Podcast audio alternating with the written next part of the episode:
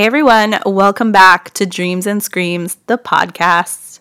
We're your hosts, Ashley and Tammy. Can you believe that we're already a whole month into the podcast? This is wild. I feel like time is absolutely flying by. I'm so excited though. We're moving, we're grooving, and I'm so excited. You're going to walk us through a story today. Yes, I'm actually really excited to tell you the story today. Sometimes late at night, I can't sleep.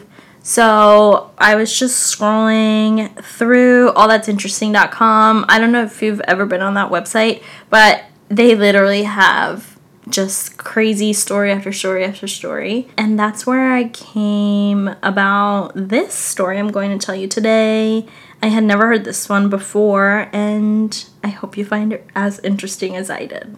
All right, let's get started. I'll just dive right into the story. I'm not even going to tell you the name of it, so you can just be completely immersed the way I was. It's August 23rd, 2002 and 21 year old Michelle Knight was on her way to a social services appointment regarding custody of her young son Joey. So he was in custody of the state. I'm not particularly sure why, but she had an appointment. She could not find the building that she was looking for at the courts, so she asked several bystanders for help. Hey, can you guys help me figure out where this is? No one could really point her in the right direction. It's unclear whether she found what she was looking for or if she kind of just gave up. But that's when she saw a man whose name is Ariel Castro. She recognized him as the father of someone she knew. He offered her a lift home, so she agreed. She knew him, the dad of one of the kids that I guess maybe her son went to school with or was in the neighborhood, so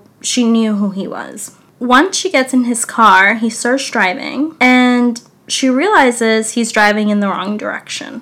Also, the passenger door of his car had a broken or missing handle, so she cannot open it. Michelle thinks this is weird, but kind of lets it ride.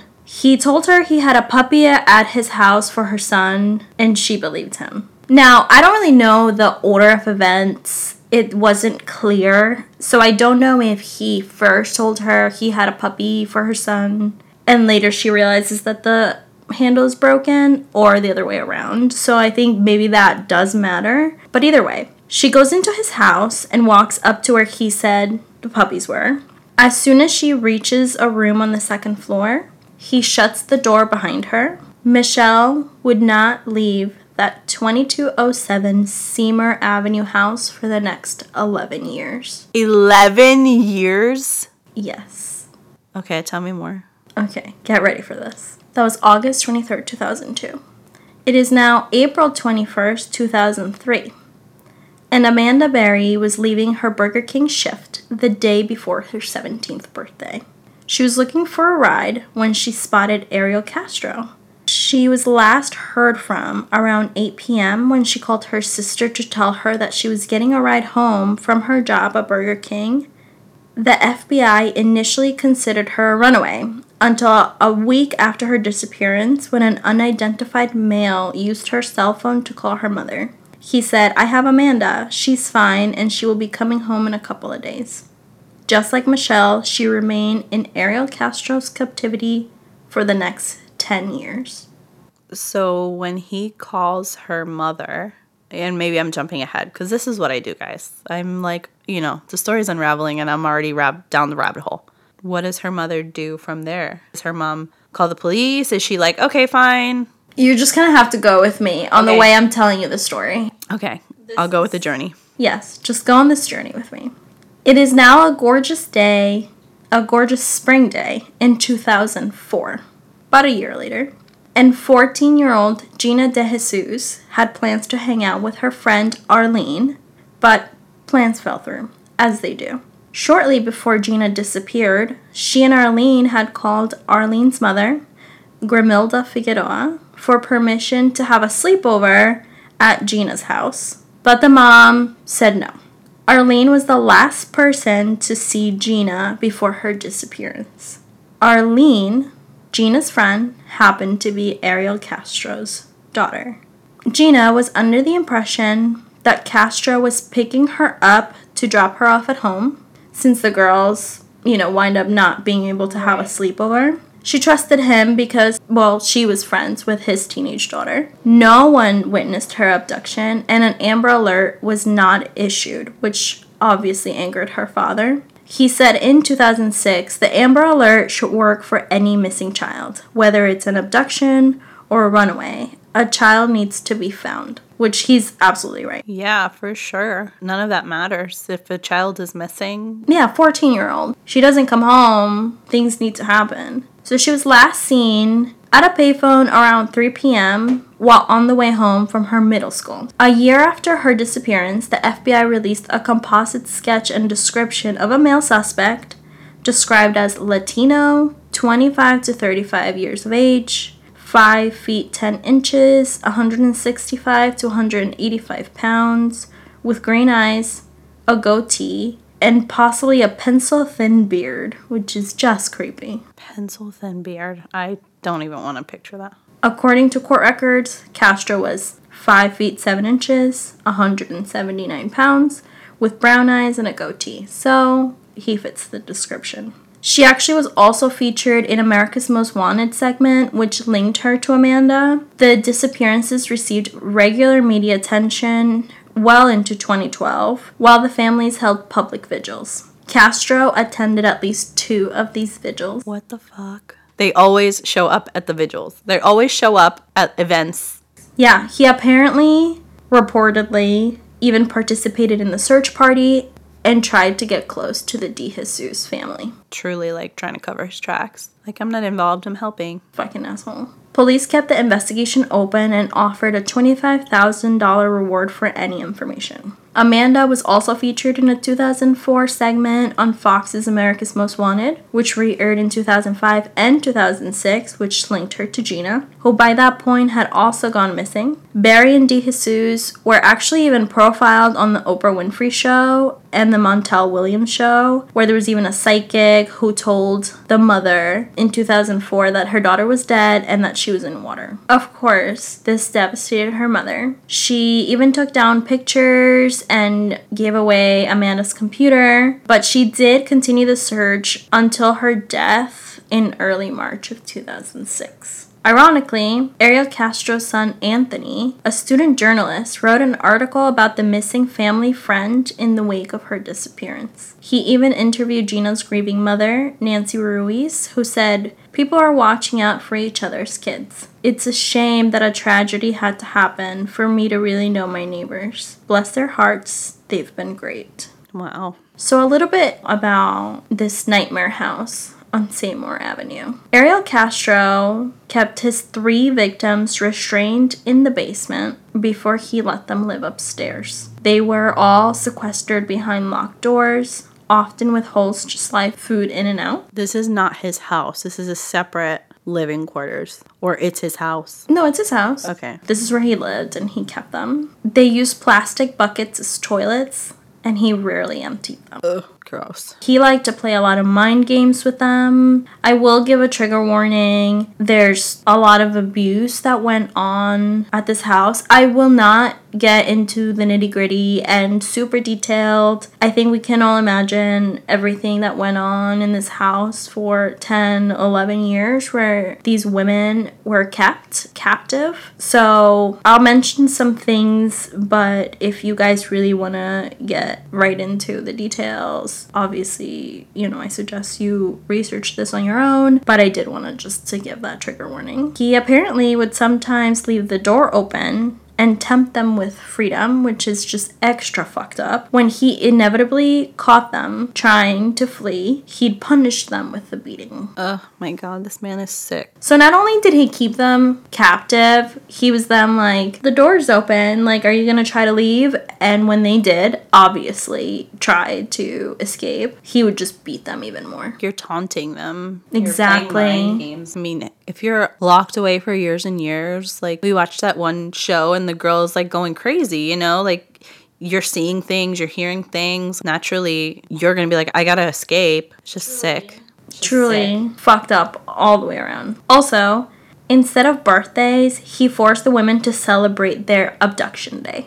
Are you kidding? Can you fucking believe it? Again, sick. You are a sick man. Absolutely vile. So they had to commemorate the anniversaries of their imprisonment, and year after year, they suffered physical abuse, sexual abuse, all at the hands of Castro. They didn't think that they were ever going to be able to get out. They even watched the fucking royal wedding of Prince William and Kate Middleton on a small grainy TV in black and white. Imagine, like, that's your maybe only even glimpse of real world royal wedding. Meanwhile, you're held in captivity by this sicko. So, through the years, these women, they were really smart and they learned a couple things. One, how to handle him, how to get a sense of what was happening in the house, and how to hide their inner feelings.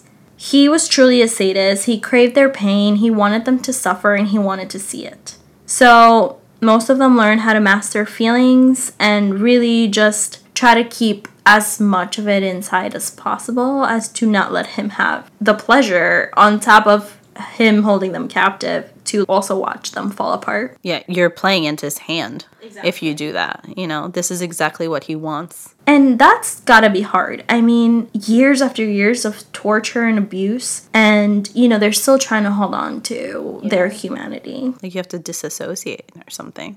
Absolutely. So at some point, Amanda Berry realizes that she's pregnant. He oddly lets her continue with the pregnancy, and on Christmas Day 2006, he allegedly ordered Michelle to assist in the birth of Berry's child, which took place in a small inflatable swimming pool, and he threatened to kill her if the baby did not survive. At one point, the baby stopped breathing, but Michelle was able to resuscitate her. Castro occasionally took Amanda's daughter out of the house, including to visit his mother. She called him daddy, and Castro's mother, grandmother.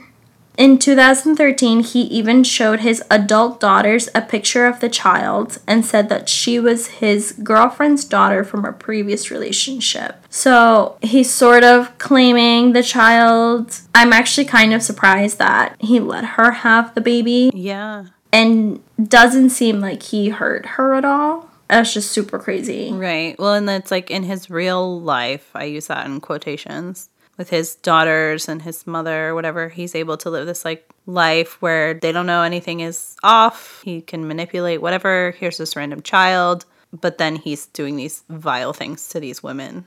Yeah he's truly living a double life. He is a monster who's holding these three women captive and now a child. And then he also has a regular life. Right. The child doesn't know anything different than that which is also so sad. Yeah this is her normal now, Amanda was a great mom. She even taught her daughter how to read and write while they were in captivity. She really took care of her, which just is above and beyond after having a baby by your rapist. Right.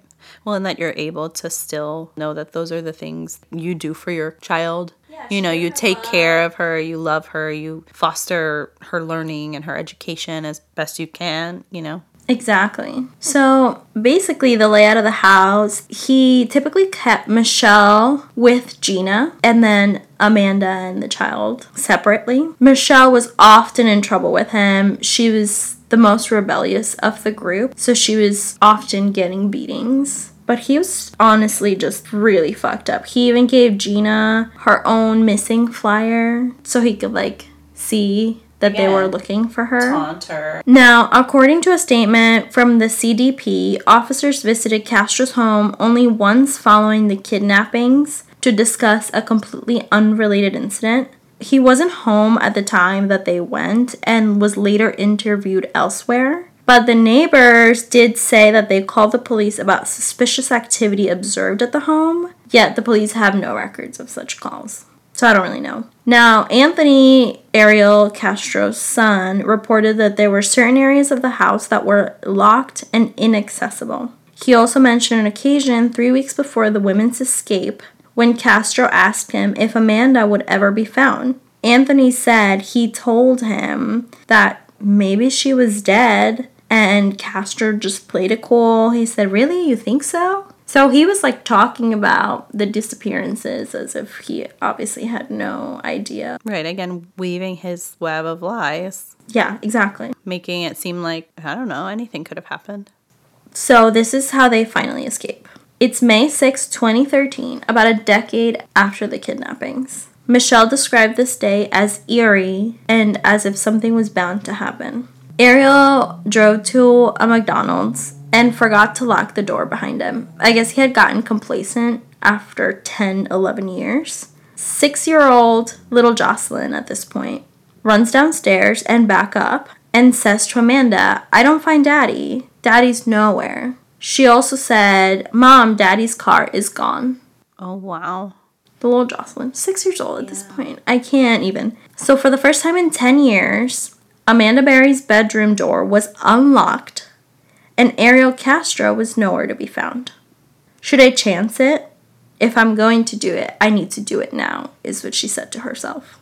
She went to the front door, which was unlocked, but it was wired with an alarm. She didn't want to risk opening it, but she was able to stick her arm out through the padlocked storm door behind it and began screaming. Help, help, please, somebody help me. I'm Amanda Berry, please. So the neighbor, Angel Cordero, responded to the screaming, but he was unable to communicate with her because he spoke a little English. Oh, no. I know. But then neighbor Charles Ramsey, I guess, heard the commotion and came over. She was able to flag him down and he helped break down the door oh, and Oh, I- call 911. I literally just got chills. It's unreal. She said, I've been kidnapped and I've been missing for 10 years, and now I'm free. She begged the dispatcher to send police to help her fellow prisoners at 2207 Seymour Avenue. When Michelle Knight heard the banging on the ground floor, she was convinced Castro had returned and had caught Amanda trying to escape. Michelle knew that Amanda was escaping. She heard the commotion and she thought he caught her trying to leave, as he did many other times. Yeah. She didn't even realize she was finally free from Castro until the police stormed the house and she fell into their arms. Michelle and Gina followed the officers out of the house, free for the first time in a decade and finally able to feel the warm sun once more. As Michelle later recalled, the first time I was actually able to sit outside, feel the sun. It was so warm, so bright. It was like God was shining a big light on me. Can't even imagine not being able to see, you know, literally stuck inside for 10 years. Yeah. You don't know what it feels like to have a breeze like go across your face. It's just so sad. just unreal. So, the same day that the women earned their freedom, Castro lost his. He was arrested in the McDonald's parking lot shortly after the victims were rescued. He was arrested for aggravated murder, rape, and kidnapping. So, following Michelle's rescue, the police did acknowledge that limited resources had been spent on investigating her disappearance, in part because she was an adult, since she was 21 when she went missing. Authorities believe that she had run away voluntarily due to anger over losing custody of her son. According to Cleveland Deputy Police Chief Ed Tomba, she was the focus of very few tips. They actually even removed her from the National Crime Information Center database 15 months after her disappearance, which made her largely unknown prior to her rescue. So they didn't even fucking look for her. Yeah. They're like, oh well, she fled somewhere. That angers me so much. Because then they could have potentially tied her to the other two Right. girls that were on like America's Most Wanted and everything else. So now let me tell you a little bit about this fucking asshole, Ariel Castro. He was born in Puerto Rico on July 10th, 1960. I don't know when he became this fucking monster, but it's speculated that it all started with his abusive relationship to his wife, Grimilda Figueroa. So they had a very rocky marriage. In October 1996, Figueroa moved out of her house after Castro subjected her and their four children to death threats and physical abuse. He even broke her nose and dislocated her shoulder twice. my god. Abusive. One time, he beat her so hard a blood clot formed on her brain. Uh, Isn't that crazy? keep your hands to yourself, man. Oh god, he's just a fucking dick. So she secured custody of their four children. So this is why they didn't know what was going on. They didn't live with him. Police assisted in the move and detained Castro, but they did not actually press any charges. He continued to threaten to attack her after she left him. She filed charges in 2005 with the Cuyahoga County Domestic Relations Court, accusing Castro of inflicting multiple severe injuries and of frequently abducting their daughters. Ah. So I guess when they had visitation, he w- didn't want to give them back, etc. So they did grant her a temporary restraining order against him, but it was dismissed a few months later. Sadly, Figueroa died in 2012 due to complications from that brain oh tumor my that was caused by the blood clot. So she never actually even found out, That he was. yeah, that he had these girls Wow. locked away in his house. In 2004, he was working as a bus driver for the Cleveland Metropolitan School District and he left a child alone on a bus. He apparently did the same thing in 2012. I don't know how he still had a job, but he was finally fired in 2012. Oddly enough, despite all of this, his daughter, Angie Gregg, had thought of him as a friendly, caring, doting man. He'd take her out for motorcycle rides, he'd give them haircuts and all that stuff. So she had no idea that he was this monster. Right. Well, and if they didn't live together, she sees the good things. She did say, I wonder this whole time how he could be so good to us, but he took young women, little girls, someone else's babies away from these families, and over the years, never felt enough guilt to just give up and let them free. Yeah, that's such a long time. We would love to have stories that have none of this.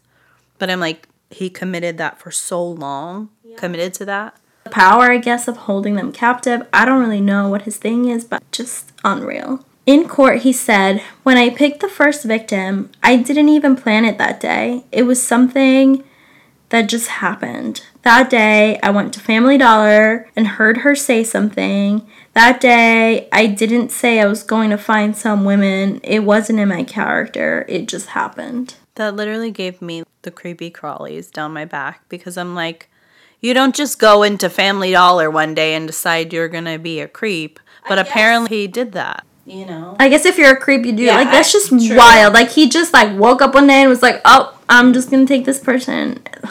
Yeah, I mean, it also tracks because he's not a great human. He is also a piece of shit that beat his family, and so maybe he does wake up that day, but a normal human, you would not. Yeah, I mean, he absolutely took advantage of the fact that he knew each victim to a degree and really enticed them all, like with a puppy, with a ride, whatever it was. He used just fucking cliche tactics to get them. Well, and to your point, use your position that there's some level of they are going to feel comfortable with me because they know who I am, or they feel familiar, and that in some respect, maybe they feel they could trust him. Yeah, so they're gonna have took their guard down. Now he did testify on his own behalf during his trial, which just always it's like, okay.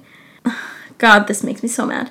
He painted both himself and the three women as equal victims of this sexual addiction.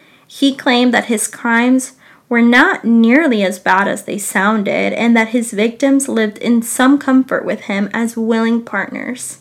Most of the sex that went on in that house, probably all of it, was consensual, he said. Uh, you have them locked in rooms. Yeah, there's no fucking part of that that's consensual. You can't tell me that having people under lock and key with a slot to slide their food through is consensual. I call bullshit. He proceeded to say the allegations about being forceful on them is totally wrong because there were times where they'd even ask me for sex, many times. And I learned this is just beyond. I can't. This guy's just totally fucked in the head. And I learned that these girls were not virgins from their testimony to me. They had multiple partners before me, all three of them.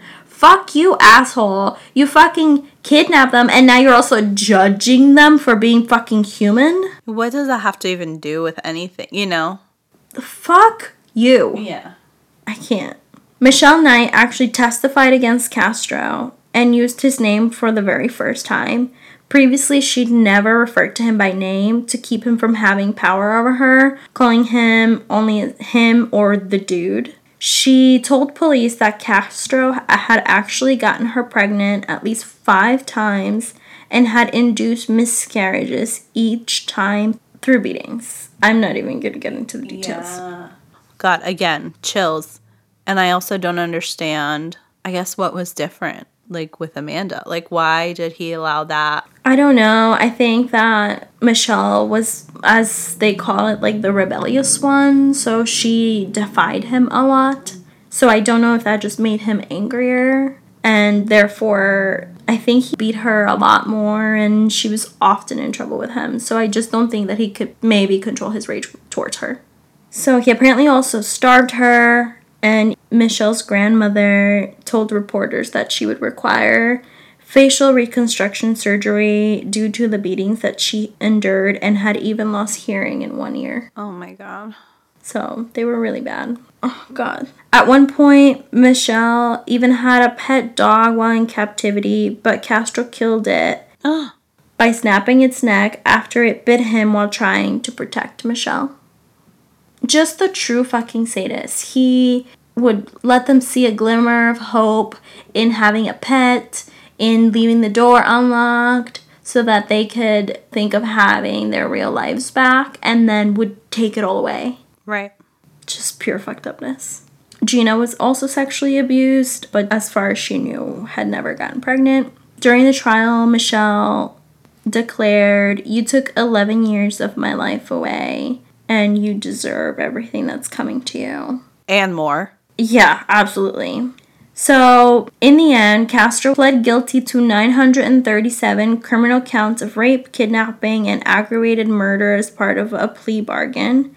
He was sentenced to life imprisonment plus 1,000 years in prison without the possibility of parole. Thousand years. Yeah. This fucking dude, though, was a fucking coward, and he was in prison for a little bit more than a month before he fucking committed suicide on September 3rd, 2013, Wow. by hanging himself with the bed sheets in his prison cell. There were some rumors that it was like a autoerotic thing, but Yeah. I'm not really sure whether that's true or not. So he's dead, but he took the fucking easy way out. Yeah. Yeah, he didn't want to have to live up to whatever was going to happen to him. Yeah. Prison, But he's fucking. fine with doing these things to other people. Justice, yeah. So, after the trial, the three victims obviously went about rebuilding their lives. Michelle Knight went to write a book about the ordeal titled Finding Me A Decade of Darkness before changing her name to Lily Rose Lee. So, if anyone wants to dive deeper into this case, I would suggest reading her book directly, her account. She got married on May 6th, 2015, which was the second anniversary of her rescue. She does hope to reunite with her son, who was adopted in her absence when he comes of age, but she really wanted to shield him from just her, the whole ordeal and everything she was going through, which is actually just, I guess, like the most motherly thing. Commendable in the sense that she still wants him to have a normal childhood and life. I know, it's really sad. She said, I do have some triggers, certain smells, light fixtures with chain pulls that bring me back to that horrific ordeal. She also can't stand the smell of Old Spice and Tommy Hilfiger cologne, which is what he used to cover himself with. So it's just those like reminders of this whole experience that she went through. Amanda Berry lives with her daughter Jocelyn and has finally been able to adjust to making her own decisions in life after being in captivity for so long. She also recently worked on a TV segment about missing persons in Northeast Ohio, so she's doing her work to try to help other victims.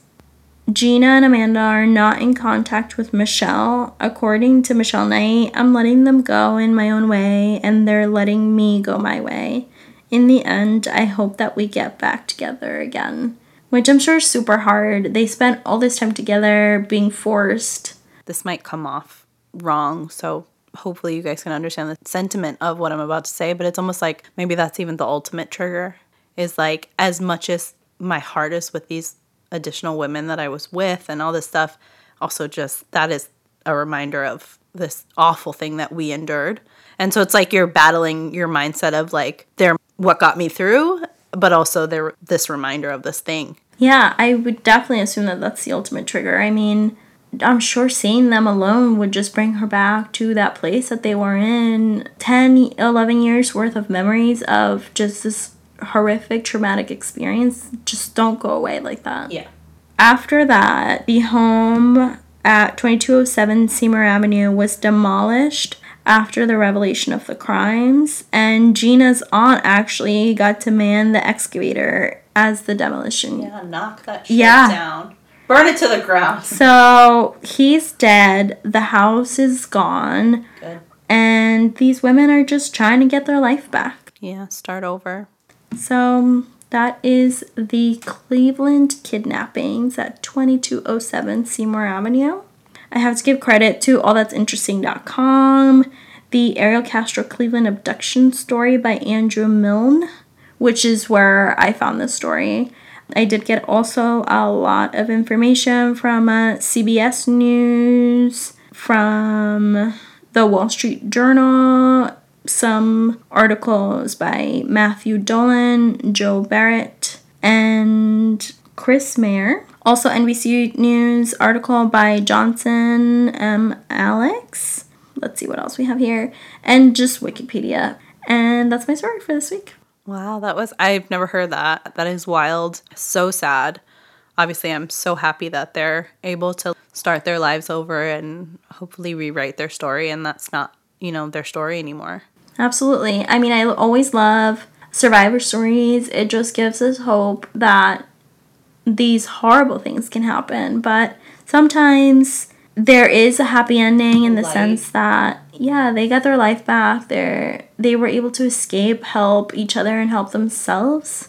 But it's just completely insane these stories of people being held captive for decades. Yeah, I can't. I can't imagine 11 years is what you said. Yeah. Oof. And young girls i mean 14 17 and 21 Yeah. their whole lives Yeah, like before their life even started, truly. Like, you know, exactly they're just also children. Wow. i hope you guys enjoyed this story Thank you guys so much for joining us. Tammy did a great job telling the story, and I'm going to have to go read this book now. yeah i want to read the book too i read a couple excerpts i didn't have time to read the ent- the book in its entirety but i'm sure you can find it on amazon or anywhere else We're going to have to find it. Maybe we'll start a book club. i know right There's so many of these stories that I feel like have good, like, book point I think we're gonna have to start. We have to make a list Yeah, too because maybe we can link. otherwise I forget. We can even link for you guys at some point all the um, literature from, like, book perspective. Yeah, if you guys want to dive deeper into any of these cases, I always think just straight from the source is better. Yeah. Well, thank you for joining us. Thank you so much. If you made it all the way to the end, please give us a, you know, rate, review, subscribe. We truly appreciate it. Yeah, find us on Instagram. Always, you can email us anything you really want. You can email us stories. You can email us things you want us to dive deeper into. It is dreams and screams pod at gmail.com and on Instagram at dreams and screams pod. And thanks again for joining us at Dreams and Screams the Pod. Bye. See you soon. Bye.